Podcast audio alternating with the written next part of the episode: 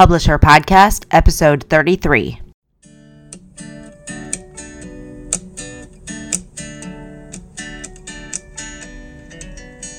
Welcome to the Publish Her podcast, a place where you can come to get inspiration, motivation, help, encouragement, and support in your journey to write, publish, and sell your book. Hosted by Alexa Bigwarf. Cause I've been where you've been, and I felt what you're feeling, and I don't wanna get in your all right, everyone. I am really excited to bring to you a very close friend uh, in the writing community and the publishing community of mine. If we have such a thing, I think we have such a friend, our BFFs in our in our community. And this woman has been a part of my journey really since the very beginning or very early on in the process. So I'm interviewing Stacy Aronson. She is the author of the memoir Raising and Losing: My Remarkable Teenage Mother. She is also the founder of the book Doctor is in, where she takes writers by the hand as a ghostwriter, editor, book and website designer, and publishing partner to bring books of excellence to life. Stacy lives on Whidbey Island, Washington, with her soulmate of 21 years, Dana, and their rescued Maine Coon Kitty.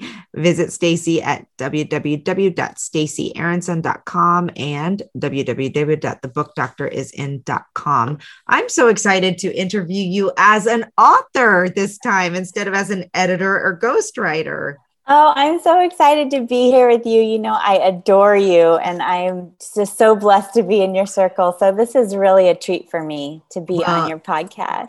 Thank you for being that. the feeling is totally mutual. Um I will never forget the kindness that you showed to me when I first started out and actually the kindness that you showed to me throughout the years.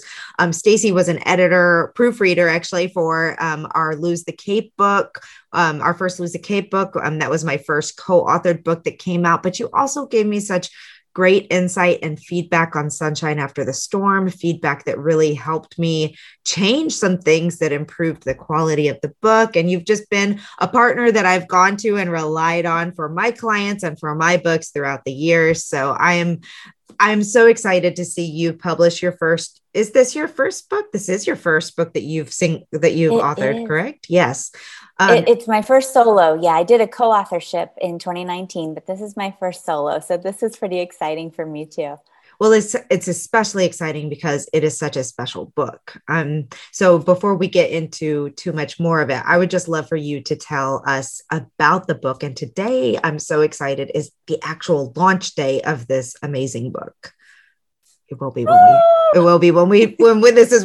She looked at me. For those of you who can't see us, she gave me a look like, "Huh?" But with the day it goes live, which is not the day we're recording, will actually be the launch day. yes, I actually knew. I knew I could trust you if you were saying that. But for a moment, it was like, "What?" Okay, yes. So tell tell us all about this beautiful book. Oh well my mom and I really had a singular experience growing up together. She had me at 16 and she was really a child raising a child. Mm-hmm. And I have to add that my parents did get married for a very brief time because my grandparents insisted on it.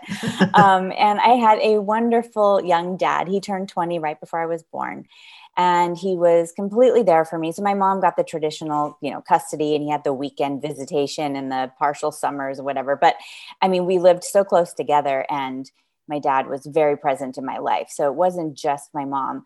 Um, and then my grandparents were also a huge, huge part of my life. They adored me, I adored them. And so I really grew up in this, what I call sort of this trifecta of delicious flavors. Um, I had very distinct worlds with my mom, my dad, and my grandparents. They were all very different. Um, but in, in particular, I'm focused a lot on the relationship with my mom because we grew up really as virtual equals. We were mm. always playmates and friends. That's just the the instinctive choice my mom made. She said she didn't make it consciously, but she just felt like that was the kind of childhood she wanted me to have was complete freedom. She wanted me to always be my authentic self. Mm-hmm. And when you're growing up in that, you're not super aware. You, you don't realize exactly, you know, how you're being raised. It's just what you're used to.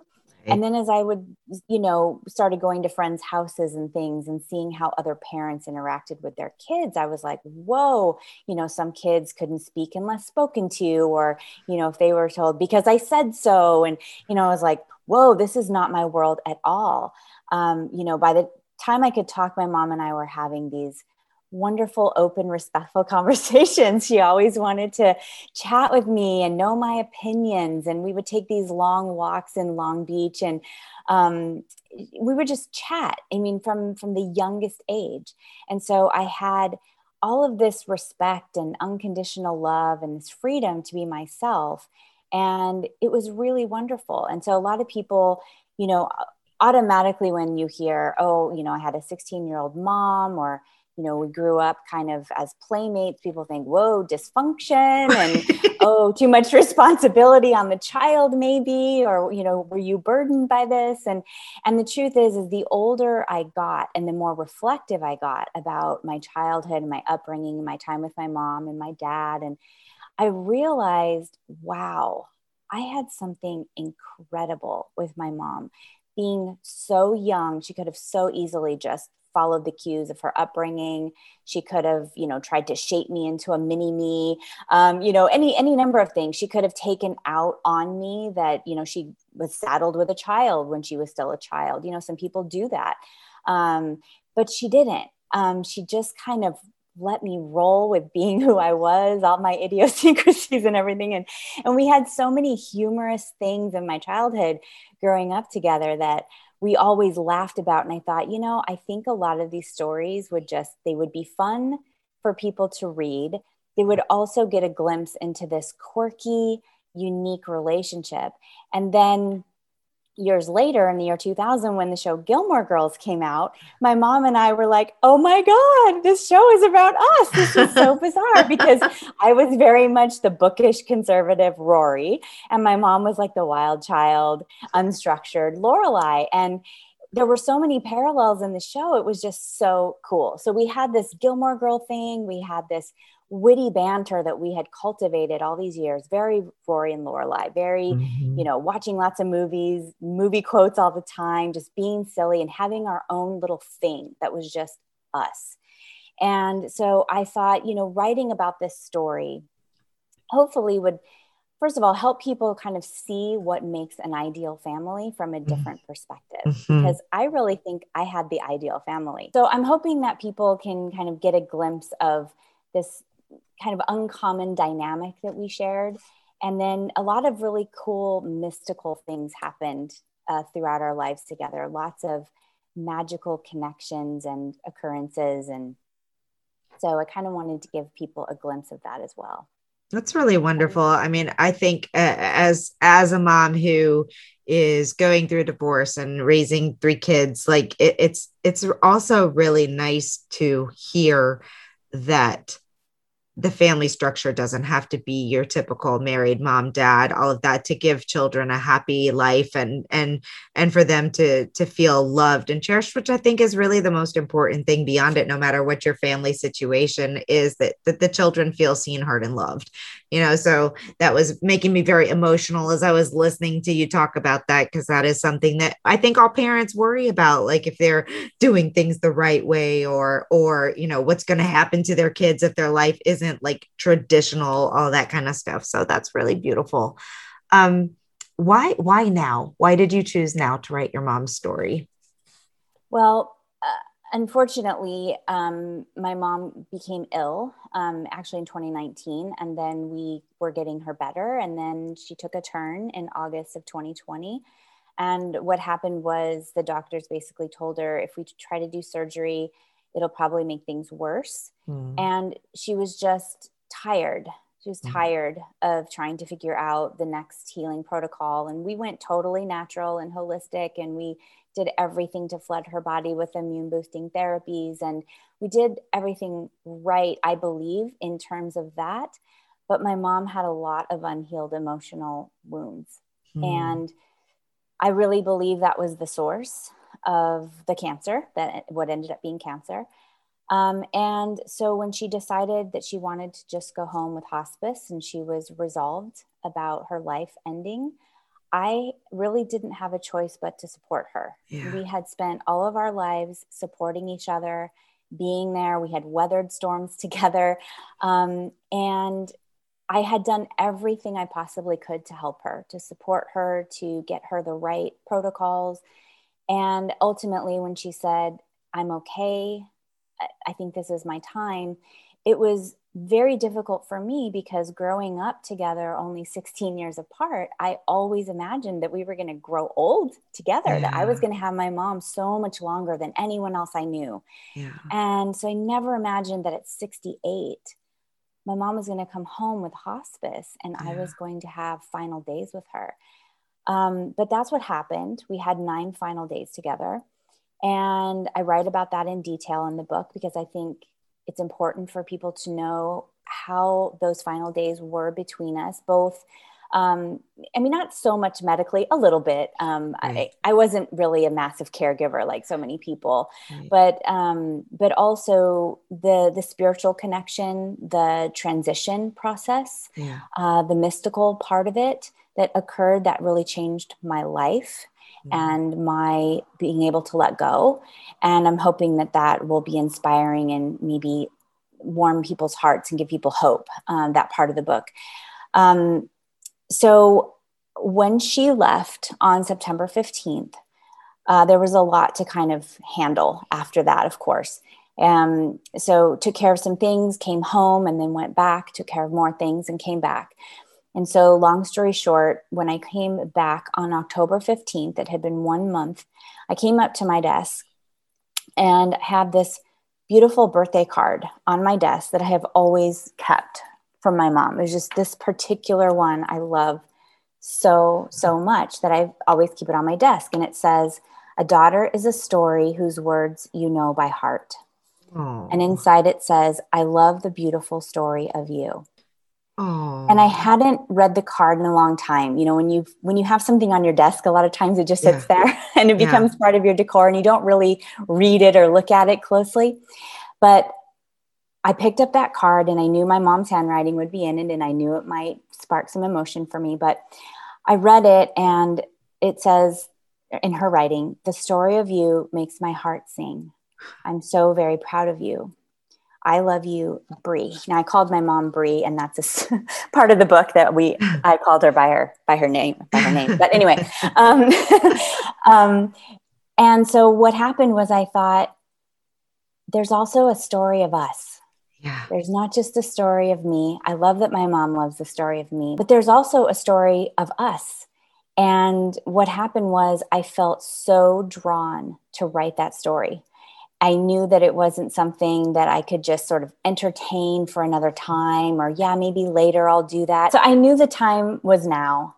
Um, and the stars really aligned. I normally am very busy with clients. I have multiple clients in multiple different stages at one time. Yeah. But at that particular time, I was working with one person who was on hiatus. I was doing a ghostwriting project. And um, I had a couple other projects that I was kind of toward the end of, and it just felt like I need to do this now. Yeah. And so I ended up doing NaNoWriMo, which most of the listeners probably know what that is, but National Novel Writing Month in November, where the goal is to write 50,000 words in a month. And I thought, okay, 50,000 words probably won't cover this entire memoir, but I'm good. So I'm going to shoot for 60,000. I grabbed myself an accountability partner and I jumped in on November 1st. So just six weeks after my mom had wow. left the earthly plane, I was immersed and I wrote for two months straight. Wow. And uh, ended up with 110,000 words. Wow. Memoir in two months, which still, I have to be honest, is astonishing to me too. Yeah. I don't know if I could ever do it again. Yeah. Oh my goodness. Yeah. Well, that's a lot. Well, so one of the things um, we discussed briefly before we started recording this was you know the difficulties of writing um, when you're healing from from a loss. And i i had shared with you that um, you know i found writing sunshine after the storm to be a really healing process for me after after my daughter passed away. And i was just wondering how that experience was for you because i get asked a lot from people who want to write stories after grief and loss like is it triggering? When do you start? How do you know? Is it okay? How does it so how was the process for you? For me, you know, in the beginning and really the first three quarters of the book was fun stories and all of these wonderful things that had occurred between us, even when there were some rough times. And I don't mean really rough times between us, like the typical mother daughter fighting or anything. We never right. did that ever, amazingly. Um, but it was more like my mom needed to stretch her wings and I needed to figure out how to support that or deal with that. Um, and so because we had a lot of role reversal and I was the mom sometimes, and, um, you know, that was just our relationship. And so, um, retelling all of those stories was actually really wonderful because it kept her so close. Yeah. My mom and I talked and texted all the time, um, almost every day. And I really worried a little bit, I guess, worried. I don't know if that's the right word, but I thought, oh, wow, this is going to be the most massive hole in my heart and in my life that I don't have her to pick up that phone all the time and share everything with her and goof around with her, how am I going to not have her in my physical world? Yeah. And so when I started writing the book, she really was in my physical world. It was just in a different kind of way. And so the writing, for the most part, was wonderful and and nurturing somehow mm-hmm. and um, kind of a healing balm and then when i got to the losing part that was very very emotional. You know as i was going through that process yes there were times when i was crying so hard i couldn't even see the screen. I couldn't even see what i was writing. But i will tell you that i think that was a good thing for me. I think i needed to cry out yeah. um, a lot of the emotion that i was feeling. And i'm not a person who holds emotion in so I wasn't trying to be brave. I wasn't trying to, right. you know, buck up and, and write and not have any emotion around it. Um, so I think that that was actually a good thing. And I know people have asked me that too. You know, how hard was it to write? And um, were you just crying all the time? And um, and yeah, there were there were some days when I cried so hard I was emotionally wrung out, and the next day I didn't write at all. Yeah, this was in yeah. December. Um, and I just needed a break. Yeah. And then I'd come back and I'd be like, okay, I'm ready for the next thing. But ultimately, I do believe the process of writing it wasn't just for me. There was something I felt like I was giving a gift to my mom. And so that, you know, and maybe you felt the same way about Catherine when you were writing. Yeah. yeah. But there was something about honoring the very brief time that little yes. sweet girl was in your life. And, um, you know, she came here for a reason, just for a brief time. Yeah. And obviously, it opened up a whole world for you, yes, of grief. Um, but wow, look what came out of it this book that exactly. has helped heal other people and, and a whole career. And so she brought you quite a lot of gifts, even though in the moment it was absolutely heart crushing. And, and I'm sure you still cry because you miss your baby. Um, that's so understandable. Um, and for me, too, it was honoring very much this beautiful dynamic, this uncommon twosome that my mom and I shared, and really getting reflective about our relationship and what it meant to me, but also what it might mean for other people to read about it. And that is really the crux of writing a memoir that that it touches other people, right? That it's not just your story and your mom's story, but what other people also can take from it, how they identify and pull from the story what they need. Um, I'm so excited to get this book. I know you've sent me an advanced reader copy. I'm going to dig into it this week, but I'm also going to purchase it because I fully believe that we all should support each other in that way. And I also know that you're a beautiful writer. So I want to support Aww. you as you go out there. So I would encourage everybody. It is launch day. I assume the book is available everywhere that people yes, can find books. And yes. um, the link I will put in the notes of this as well. But I was hoping that we could shift gears just for a second here because you are a professional ghostwriter and your area of expertise is memoir. I was hoping that you could share a couple of things. One, how it was different being the actual author of the book rather than the collaborative or ghostwriter. We'll start there. okay. Um, well, you know, in both cases, it's it's about stepping into the soul space of a mm-hmm. person. So when I'm ghostwriting, I'm doing that for somebody else, and I'm obviously doing that by getting to know them through our phone sessions mm-hmm. through you know the, the, interviews i'm conducting with them maybe through some foundational writing they've done um, they may not be writers really and that's why they've hired me but they may have laid down some stuff that they just wanted to get out of their head um, and that can be helpful and then i also have them do some uh, homework if you will uh, to help me anchor them in a timeline and to understand who the players are in their life and what their relationship is with them. And so being able to step into that soul space is it's a process because I'm getting to know them and their story in segments. And so as I'm doing that, I'm thinking about the themes that we've created for the book, the goals, and um, you know, I'm always writing around those those things. And so i'm focused on that as i'm writing. And so in writing my own book i was employing all of those same rules if you will. I'm i'm focused on themes and goals and takeaways.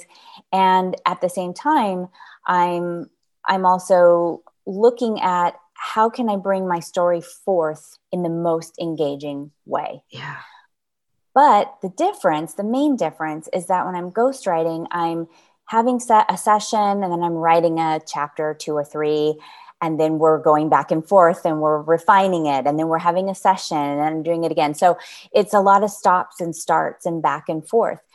In my own writing, of course, I didn't have to do that. I was relying all on my own memory. So there was a lot more flow. I could actually write every single day right. and be in the flow of my own writing. But um, I think the biggest thing and this is for anyone writing memoir, whether you're ghostwriting or writing your own, is it always comes back to relevance. Yes. What is relevant to the theme of this book?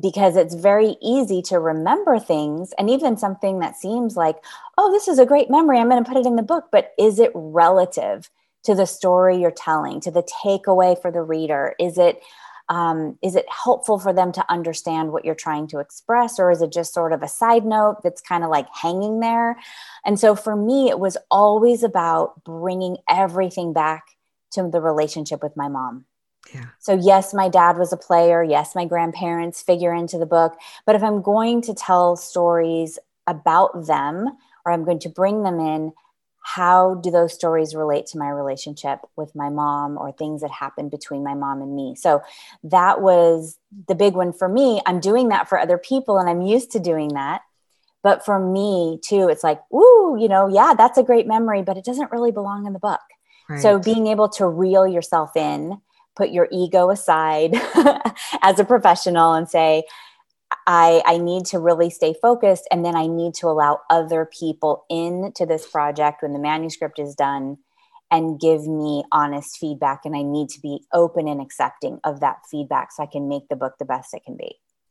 I think that's such a great point, and it it kind of answers the next question that I was going to ask, which is, um, you know, what do you have any tips that you could give to those who are writing memoir and you know keeping it relevant? But it, it is hard when you're trying to put your entire life into one story you know mm-hmm. pulling forth those pieces. Do you have any tips that you'd be willing to share on how someone can keep the book relevant and how you, how you choose what goes where you know what goes in and what stays out? Uh, i wanted to share four tips that i found personally really helpful as i was writing my own story. So i'm going to toss these out to your listeners and hope that they're helpful to them too.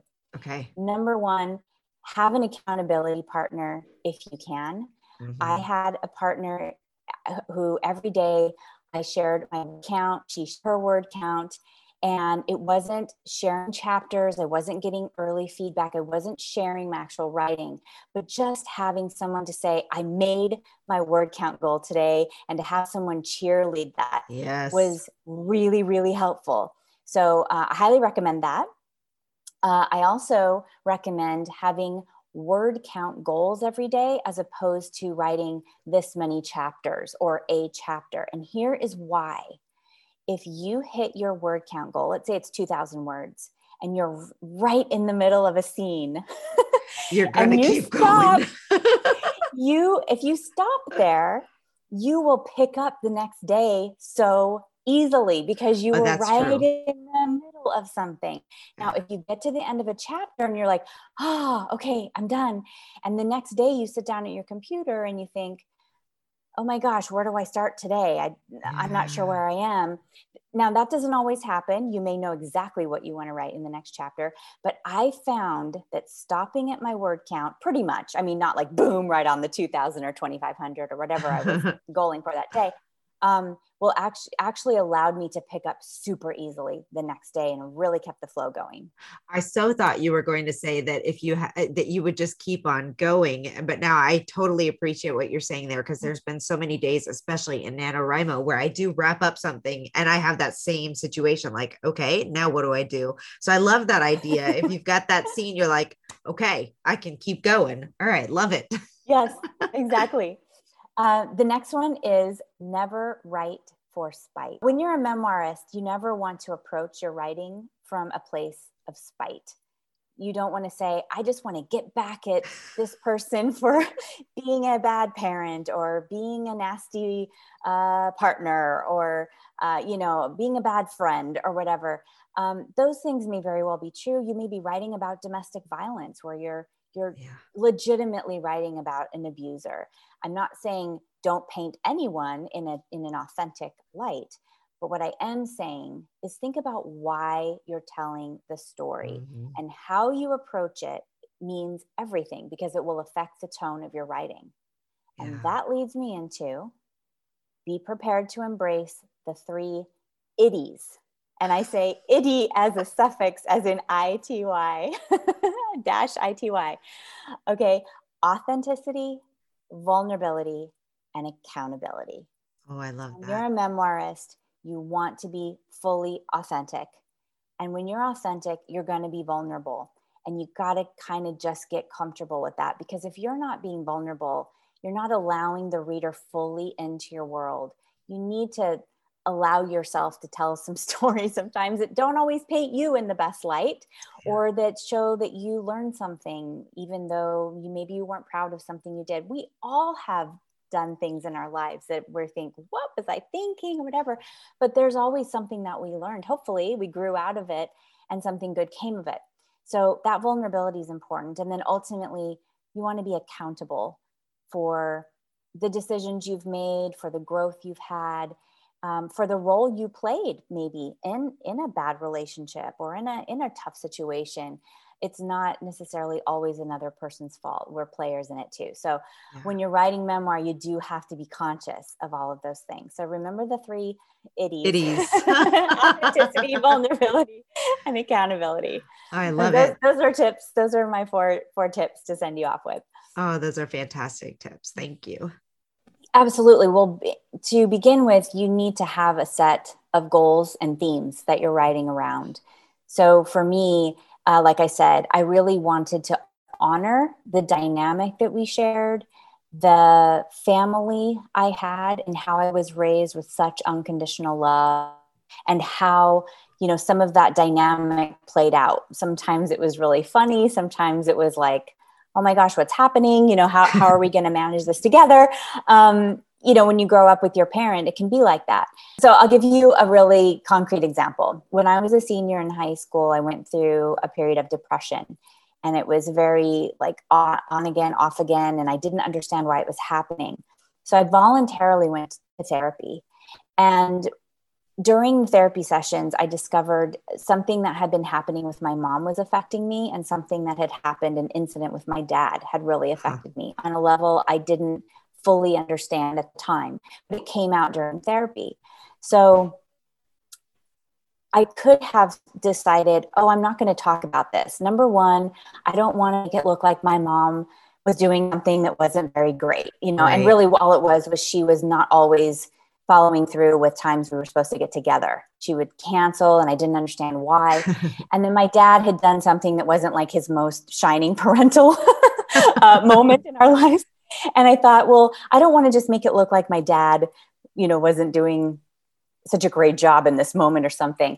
But the truth was, those two things were huge in me coming into an understanding of myself. Mm-hmm and my mom and I healing something between us, and my dad and I finding forgiveness and healing between us. Right. And I felt that was very important to talk about in the story because it shows that parents can be accountable and forgivable mm-hmm. and and i think that that is important so um, you know i could have i could have written in a way that maybe looked like um, oh why are you just bringing kind of this sad story into, right. into it but there there was something about my own growth as uh-huh. a person and as a daughter and for my mom and my dad separately too um, another example would be if you remember something and it seems like there's relevance for you but if the book is about like in my case my mom and me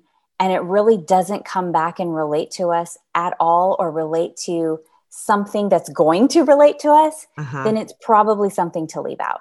Okay. Uh, that's good advice. I think it's it, that's one of the most challenging things I think for a lot of people is really. But I love the you know just if you pick a theme, if you keep that theme in mind, and if everything is somehow related to that theme, then I think it makes it a lot easier to choose the stories that you that you pull in and out of it. But definitely, I am I am just thrilled to the moon to be sharing this this interview with my audience on your launch day. I am so I'm so happy for you that you were able to write this story um, because you know we've talked about your mom several times over the past couple years and I know how important she was to you and I don't think I said it at the beginning of this interview, but I'm so sorry for the loss. I know that that was, Aww. you know, huge. Obviously, it's never easy to lose a parent, but I am I am happy to also see you do something out of it in a way that can hopefully help with other mother-daughter relationships and and all those things. And I hope you are marketing the heck out of the Gilmore Girls connection. you know, if you love the Gilmore Girls, you're gonna love this story. Um, so many yes. fans of that show. yes, that has definitely come up in uh, in publicity, so that's been a lot of fun. But I, I can't thank you enough for being so supportive. You have always been so supportive of me, but for you to support me in this book and just being you and being the generous spirit that you are being a wonderful colleague and a cherished friend really means so much for me to be on this show with you, especially today on this special day. Such Can I just throw day. in? Yeah. I have to throw in that it's my mom's birthday. Oh my goodness. Happy, happy, happy birthday to Bree in heaven. Bree, yes. So uh, publishing on her birthday was really important yeah that's that's really that's really special. So everybody race over to amazon right now and make sure you check out raising and losing my remarkable teenage mother by stacy aronson. And if you are looking for a ghostwriter or an editor or goodness you do so many beautiful things um, interior layouts that are some of the most gorgeous interior layouts i have ever seen. Oh, um, thank you. are you. still doing all of that stuff before i start sending to you to people for all these things I, I definitely am. Yes. And I still love all of it. I've been a little more uh, singularly focused yes. on my own book and marketing for a little while. But yes, yes, I love all, it, so. all those good things the book doctor is in.com tons of resources for you over there and i really hope that we'll be seeing you again as a guest speaker in the women in publishing summit this year oh yes or next always year technically yes yes always my pleasure to be there well, thank, thank you. you. so much, Stacy. Happy launch day. And I really hope that you see such wonderful success from this book. Thank you so much, Alexa.